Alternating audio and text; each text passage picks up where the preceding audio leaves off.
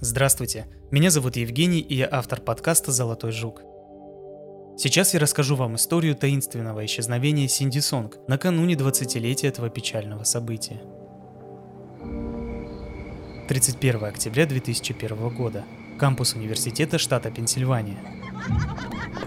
Три веселых студентки, Синди Сонг и две ее подружки, Лиза и Стейси, пришли на хэллоуинскую вечеринку в клуб Players Night Club, их любимое место в студенческом городке. Синди была одета в костюм кролика, ушки, белая юбка с хвостом, розовая безрукавка с вышитой на ней кроликом. Подруги позже говорили, что он не был сексуальным, но невысокая азиатская девушка смотрелась в нем очень мило. Девушки веселились до двух часов ночи, а затем отправились к их общему другу поиграть в видеоигры. Пробыв в гостях до 4 утра, они поехали домой. Стейси высадила подругу перед входом и помахала на прощание рукой. Однако она не заметила, как Синди зашла в дом. Это был последний раз, когда видели Синди Сонг. Что же произошло в тот вечер? Над этой загадкой детективы бьются уже почти 20 лет. Начать, я думаю, стоит с того, что настоящее имя Синди было Хён Джун Сон, и родом она была из Южной Кореи.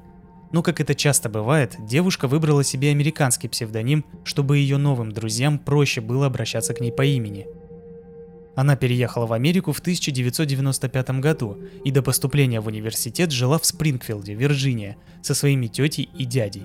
Она любила эту страну и, по ее словам, чувствовала там больше свободы, чем в родной Корее. В 2001 году ей был 21 год, и она изучала искусство в Государственном колледже штата Пенсильвания. Девушка хорошо училась и подрабатывала на двух работах неполный рабочий день. Синди была довольно миниатюрной, всего 152 сантиметра ростом и весом 49 килограмм. Спустя три дня, 4 ноября, друзья забеспокоились о Синди. Она не выходила на связь и не появлялась на учебе. Они обратились в полицию, и с этого дня девушка официально была объявлена пропавшей без вести. Еще через два дня полиция провела обыск в квартире Синди. Первое, на что следователи обратили внимание, это рюкзак, с которым Синди пришла на вечеринку. Он был внутри квартиры. В ванной обнаружились накладные ресницы, которые также были на девушке в ту ночь. Ее мобильный телефон обнаружили внутри рюкзака. Костюма кролика и бумажника нигде не было. Следов взлома или борьбы обнаружено не было. Все выглядело так, будто Синди пришла домой, но вскоре решила ненадолго выйти, например, в круглосуточный магазин. Ее друзья сообщили, что она никогда не расставалась с телефоном, но вполне возможно, что она не взяла его именно потому, что не собиралась надолго уходить. Никаких посторонних отпечатков или следов в квартире также не было найдено. Полиция изучила телефон девушки, компьютер и электронную почту. Там тоже не было никакой подозрительной активности.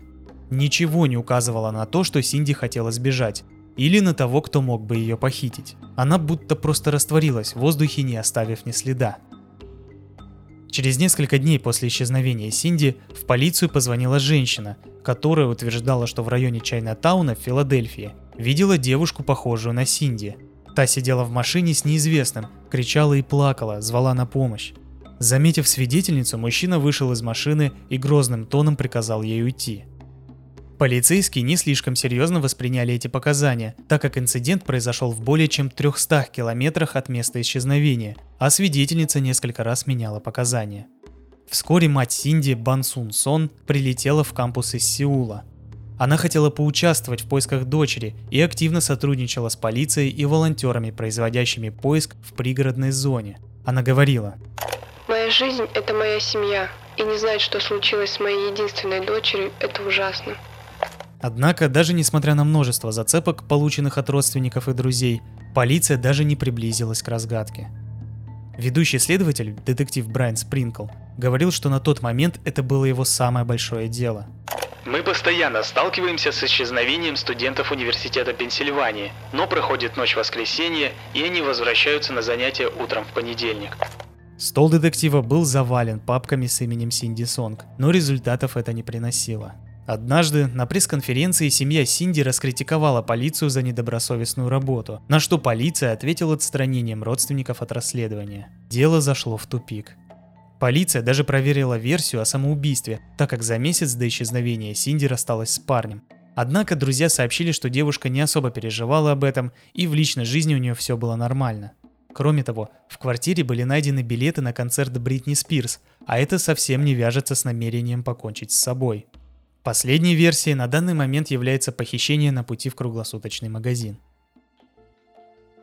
В 2003 году вор и информатор по имени Пол Уикли привел полицию на задний двор к его сообщнику, Хьюго Селенски, где были обнаружены останки 12 человек. Тот же информатор сообщил, что Селенский и его сообщник Майкл Кирковский похитили и убили девушку на территории кампуса, которая как раз подходит под описание Синди. К сожалению, и эта зацепка привела следствие в тупик. Анализ ДНК показал, что ни одно из найденных тел не принадлежит пропавшей. Зато среди них было тело самого Кирковски. Было выдвинуто предположение, что они похоронили ее где-то еще.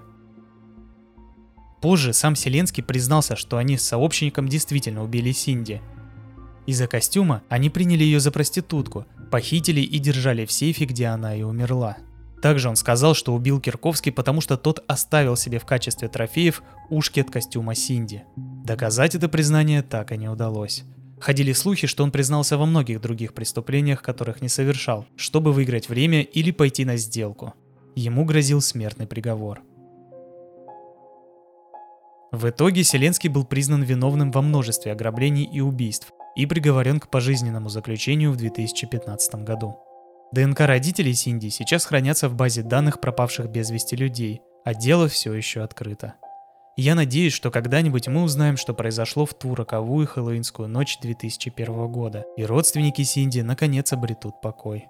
Спасибо за ваше внимание и до новых встреч.